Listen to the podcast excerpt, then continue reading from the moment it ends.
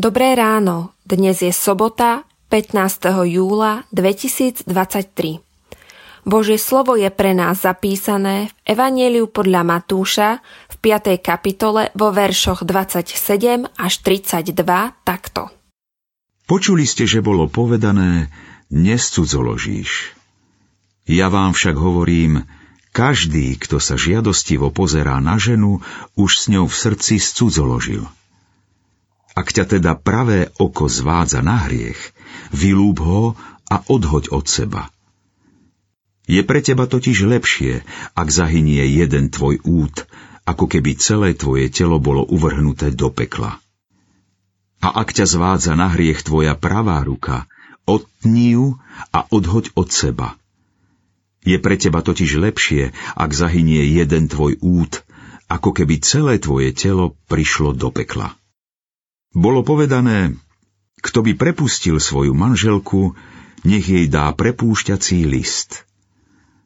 Ja vám však hovorím, každý, kto prepustí svoju manželku, okrem dôvodu smilstva, vystavuje ju cudzoložstvu a kto by sa oženil s prepustenou, cudzoloží.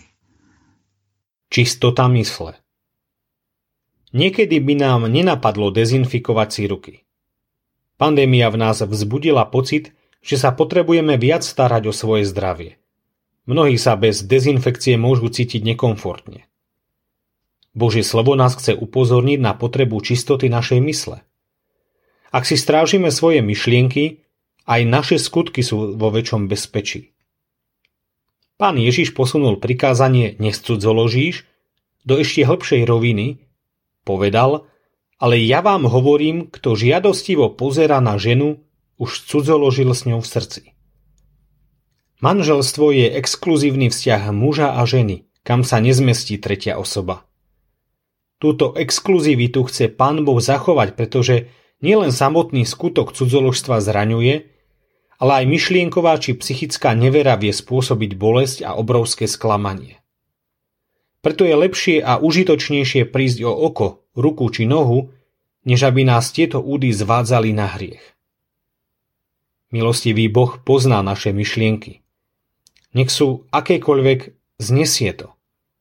Miluje nás a príjma nás takých, akí sme, no túži prehlbiť našu osobnosť. Praje si, aby sme boli nielen telom, ale aj mysľou čistí. Čo nám osoží umývať si iba ruky a o svoje zdravie sa nestarať? Najlepšou dezinfekciou mysle je Kristov duch. Nezabúdajme na to ráno ani večer.